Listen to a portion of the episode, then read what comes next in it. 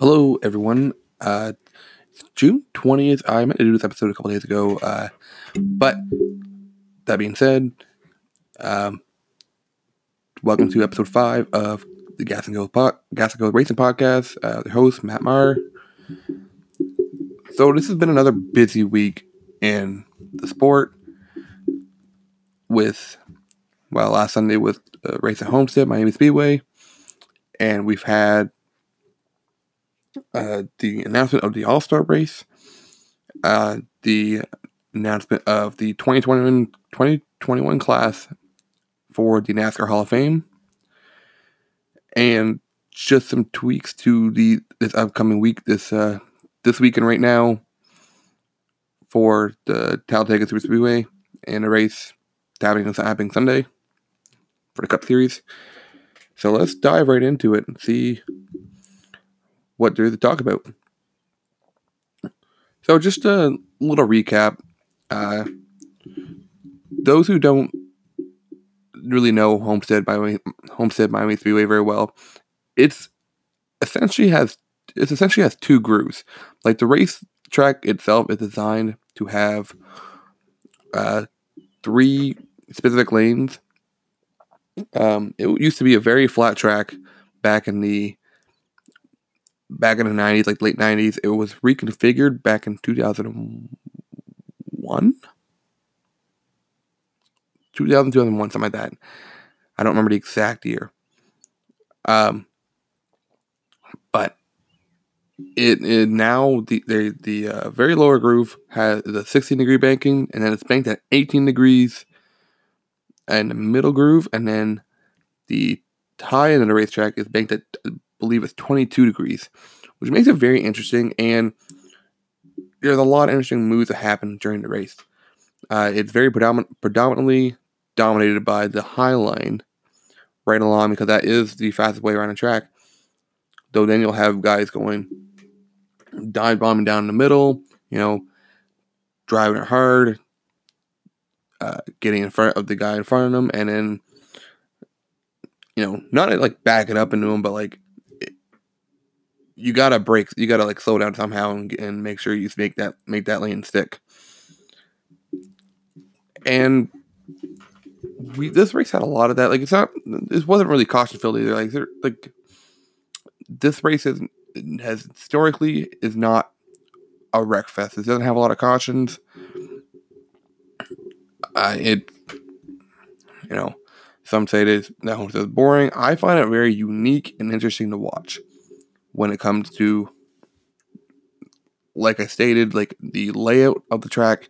It almost, uh, it reminds me a little bit of Darlington in the way it's shaped, but it's more, uh, one end is basically the same as the other end. Where, in contrast to Darlington, it's more egg shaped. So, overall,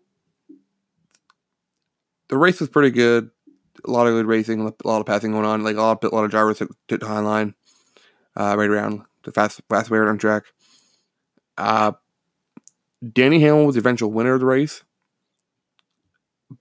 but not to, not to dismay like some sort of, I wouldn't say controversy, but just more of payback because uh, as as I stated in a previous episode, I believe it, uh, a couple weeks ago, over at Bristol, Chase Elliott got into Joey Logano trying to make a winning move in the closing laps of the Food City 500 at Bristol Motor Speedway. Now, you know, when it comes to boys have at it and revenge, trying to get at get back at certain drivers, whether whether they wrecked them or you know took away to win. Uh, there was, was a bit of that. So Logano was a lap down and gonna go two laps down. He uh, some damage on the right front, on the left front of his car, and Elliott was trying to get by him, and while Denny Hamlin was closing up. So and Logano made it really hard for, for Chase Elliott to pass, uh, blocked him super hard, now Chase did eventually get around him, but in that time frame of him doing so, Denny Hamlin was able to sneak by on the outside. I Uh, going into turn three, it was I believe it was, and he became the eventual race winner. Chase Elliott eventually couldn't, couldn't gain that ground back in the closing laps of the race. It is what it is. It's it's it's a big racing deal. Like it's not like not like Logano wrecked him, and which you know, thankfully that's not what it was. It more or less came down. He just made it hard time for him to pass, and eventually it became the fact that that's what cost Chase Elliott the race because he didn't have clean air. He couldn't get out front. Like the, you know, his tires were worn. He's used up his equipment trying to get around Logano. And this is it's not like Logano and Hamlin are teammates. They're on like Hamlin drives for, for Joe Gibbs. Logano drives Penske. It's just a matter of getting back of a driver who cost you a win. Uh, the only benefit was there, Logano didn't wreck Chase Elliott. And so I think that's where we'll see the end of that end of that sort of feud. Like, I mean, maybe we'll see a little back and forth here and there going down in the next few races. Uh, hopefully not. At, uh, come tomorrow, tomorrow's race at Talladega. We don't want to see a big one, especially early in the race. So now some. What surprises me uh, this coming week? It was announced uh, earlier, earlier this week, that the All Star race is happening July 15th at Bristol. Uh, now, this is the first time it has moved from Charlotte Motor Way since the early 90s when it had it had moved from Atlanta over to over to Charlotte. I'm you know, I'm not like I don't really have a big opinion like why you know why Bristol, why not stay at Charlotte, but like it it makes sense where you know the state of Tennessee is going, to allow thirty thousand fans in in the stands at Bristol Motor Speedway to to attend it because the All Star race, you know, there's no point in having an All Star race if you don't have fans in the stands. It's you know it's checker the records. It's going for a million bucks. Like, why would you? Why would you? You know, race for no points, and like, where basically the win kind of means nothing. You know, unless they're fans in the stands to see a lot of action, a lot of beating and banging. You know, and historically, the All Star race is, as has been hit or miss, been entertaining, been not so entertaining. But like come down to the fastest car, come down to maybe even even a wreck.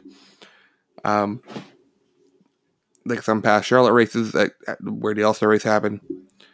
I don't the full details of stages or whether the uh, the All Star Open is going to be happening, where the All Star Open is, is basically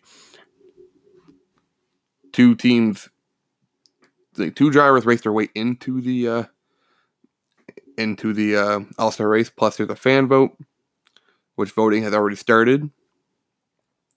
So we're guaranteed a fan, fan vote driver being dri- being voted into the All Star race, but we don't know whether the uh, the Open's going to happen. Uh, I'm under the assumption that it will, but with still the pandemic and COVID happening, we like we still don't know, and there's still no details of how it's being played out. Like none of that has has been, been announced. We just know the location and basically why it's happening.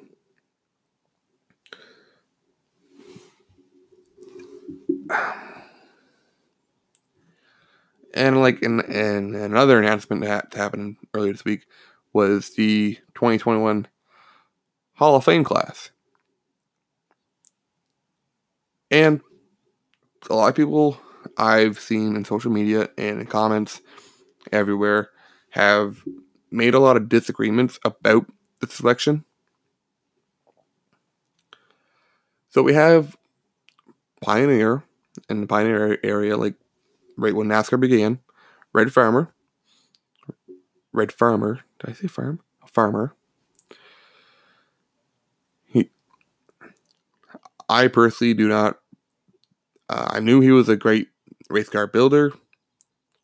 I don't know the extent of his his his success,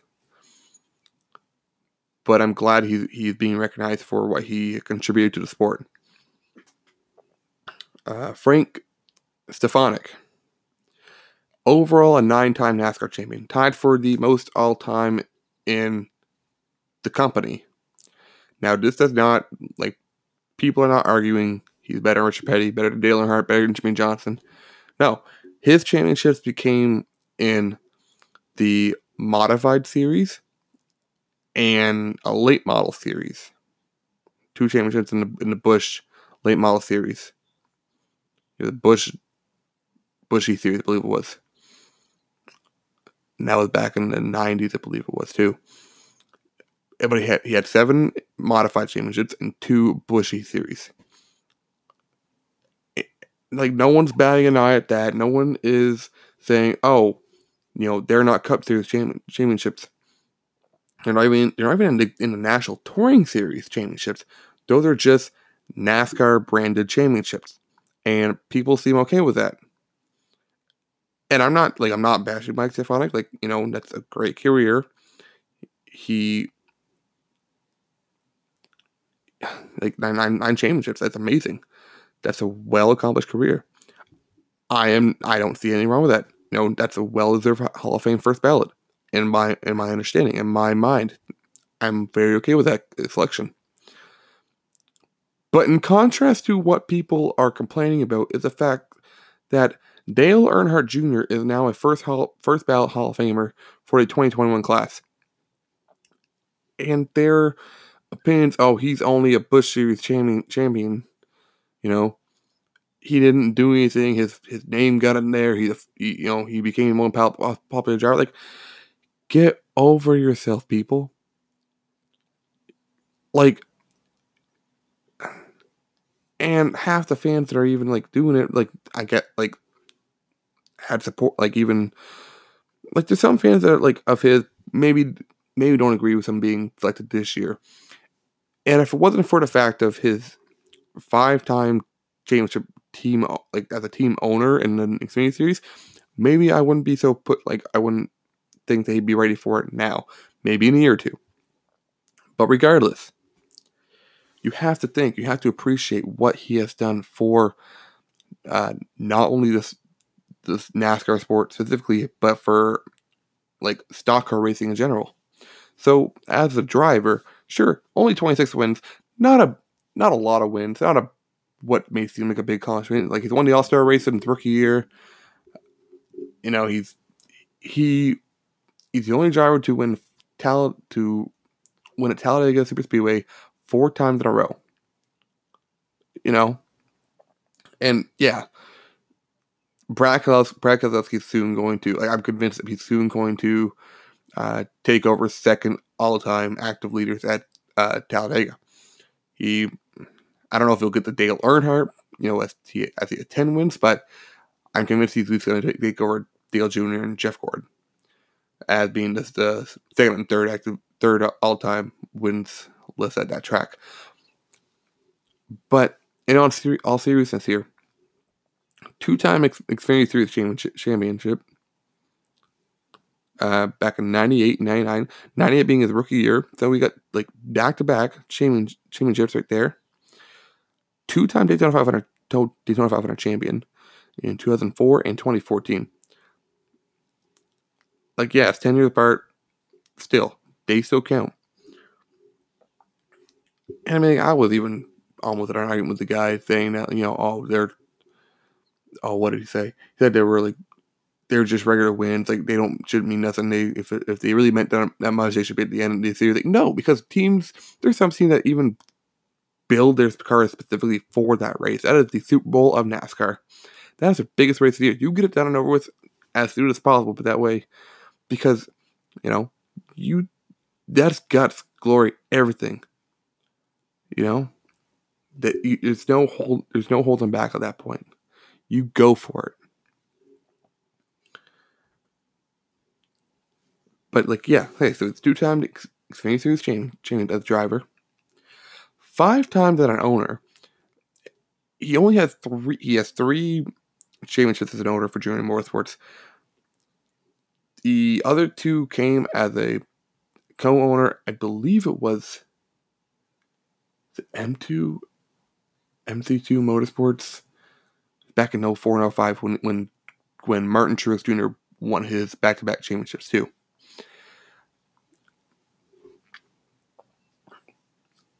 But it's just people like why are these accomplished not as good as you know, I never heard anything anybody's, you know, bat and i Martin being inducted in the Hall of Fame. You know, he only has like 40, like 40 career wins. No Daytona 500, no championships. Uh, I think he might have had a Busch Series championship, but that might be it. But like, and he's a well respected guy, and but no one but batted an eye when when he when he got uh entered the Hall of Fame. But everyone just thinks that Junior, like Dale Jr., got in on his last name and his popularity. Like, this is not a popularity contest. They go off by stats.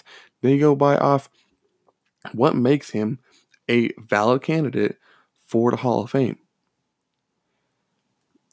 You know, and there's and there's only so many drivers, owners, crew chiefs out there. And you may think that there's a lot there's a lot more successful one there than there is, but they're really not in all in this well in the 60 plus year history of the sport there there really isn't that much you know there's not as much as people think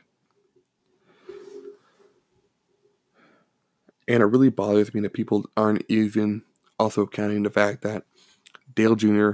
has put a lot of effort in awareness of concussions and health and safety uh, within the last 10 years. And even that should be, you know, acknowledged for something. But I digress. I think he's definitely a, a first ballot Hall of Famer. You know, even if it wasn't this year, definitely the year after. But I'm glad he's, he's going to be recognized for all of his accomplishments. Now, like I said before, Talladega tomorrow. They scrapped uh, practice and qualifying for Talladega. It was originally planned to go for for this race, which would have been a great thing. Especially, there was one driver who wanted to make his cup debut at Talladega. Uh, he was not approved to, to do so. His name's James Davison. He is from Australia. He is pretty world renowned. He does a lot of sports car driving, and I think he's also done some V8, um, V8 supercar. I mean, message me and correct me if I'm wrong if I if on that one. But it boggles my mind that someone would want to make their cup debut at Talladega. There was one driver back in 2008, either the 07 fall race or 2008. Don't remember the exact. I should, and I'm sorry, I apologize. But Jacques Villeneuve made his cup debut at Talladega. And it bothered my mind, and it bothers so many other experienced cup drivers about that. Because not only, no matter how much practice you might have within those first few days, that those first few days of that weekend, you know, you make you make a mistake, and like yeah, and like cup drivers have made mistakes in the past. Like it, it, they happen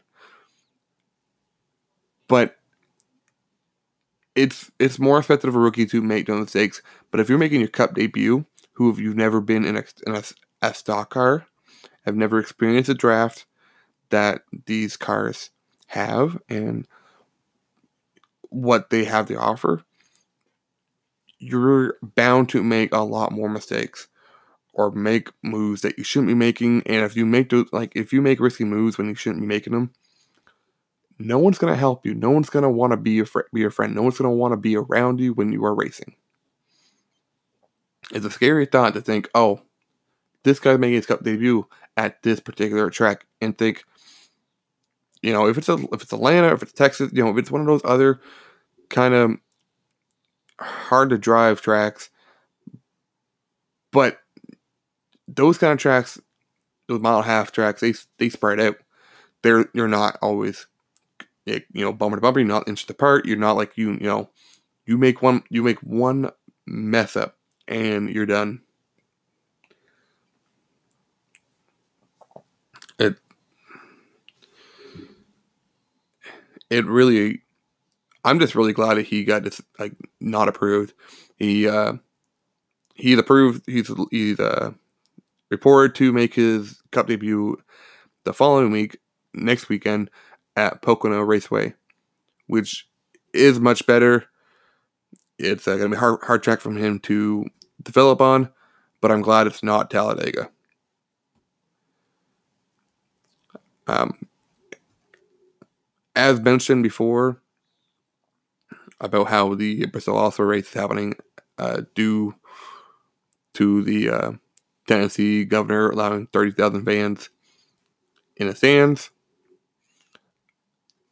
Two members of Stewart-Haas Racing and one member of Penske, um, the organization, have, announced, have been announced today that uh, two members of Stewart-Haas, their shop employees, tested positive for COVID 19, and one member of Penske in their shop uh, tested positive for COVID 19 as well.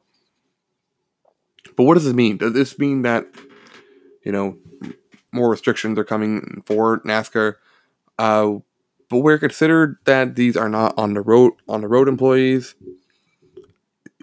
They're they're still going to stay the same. They they are currently in self isolation to help to stop to stop the further spread, because as like at the beginning of the resurrection of the race season, it was stated that if people are not following protocol, they will not continue not continue the season. And as long as, you know, even as shop employees, you go directly into isolation and you are following these protocols, these guys will continue to race. It really sucks that this happened. Uh, hopefully, we hope for a speedy recovery and that no further spread happens. Um, it was also announced today that NASCAR drivers, NASCAR teams, and drivers are allowed to have one, uh, like one spouse, family member with them at the track now, as now fans are being allowed back into the racetracks. Uh, Talladega's having at most 5,000 uh, fans. As I said earlier, 30,000 fans at, at Bristol for the All Star race. It was also announced that Texas is selling full on tickets for the race, which, if you have seen it in, in the news, they have the one of the worst outbreaks in the United States. I don't know how people are wrapping their head around the fact that this is not a good idea. Where in your right mind that say, "Oh, okay, it's okay." They're like some fans are coming back. Let's just reopen the whole track. Let it. Let's just sell tickets. Like? What? That boggles my mind. And I even like I was watching even on Facebook today. I saw in Oklahoma, um, it was a Donald Trump rally where no one was wearing a mask. In contrast, and these are the same people who are saying, "Oh well, if they can have protests for Black Lives Matter, why can't we have this rally? Let me see here, folks. Those in, who were at the protests were wearing masks. you know, just because they're doing something that involves a large crowd, they are still taking precaution for their own health and safety. Whereas these people at the Trump rally, I watched the video. There was no one in that in that in sight with wearing a mask, and that is really concerning. I also some, saw a few posts on Facebook where there were literally parades and um, quote unquote protests of people with Confederate flags on their vehicles outside Talladega Super Speedway. And I'm thinking, I hope they're not trying to get into the track because they can't get in there. They will be literally, um, like turned away. NASCAR has put a, put a stand on where they are at, and people thinking, oh, you know, you know, politics shouldn't belong to sports. Well, I'm sorry, policies happen like policies are put in place, and policies are literally political. You like policies. Policies are politics. So if you don't have policies, you don't have politics. But you gotta have policies, or else, you know, everything falls apart. You know, people lose control. People go insane. Like it's, and these policies put in place by NASCAR are literally just to increase welcoming. I don't understand. And people like I had one guy online called me snowflake snowflake for literally saying that why are you quit why are you quitting watching NASCAR just because of a few policy changes that literally do not affect your life. It blows my mind.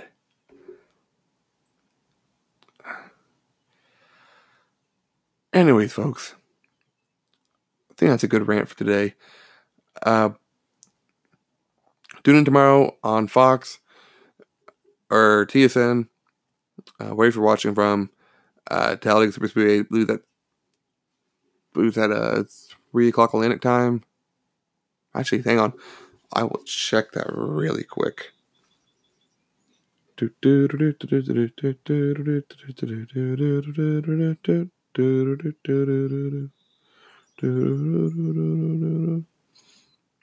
Sorry, folks. It is yeah, three Thursday, three three o'clock Eastern time. Uh, tomorrow, June twenty first, Talladega, uh, Cup Series on. Uh, we're looking for a great race. I'm interested to see how it will like the race will happen with no no qualifying or practice. Um, Martin Truex Jr. Martin, Martin Truex Jr. is on the pole for it. Uh, so we'll guess we'll see. All right. Have a good night, folks.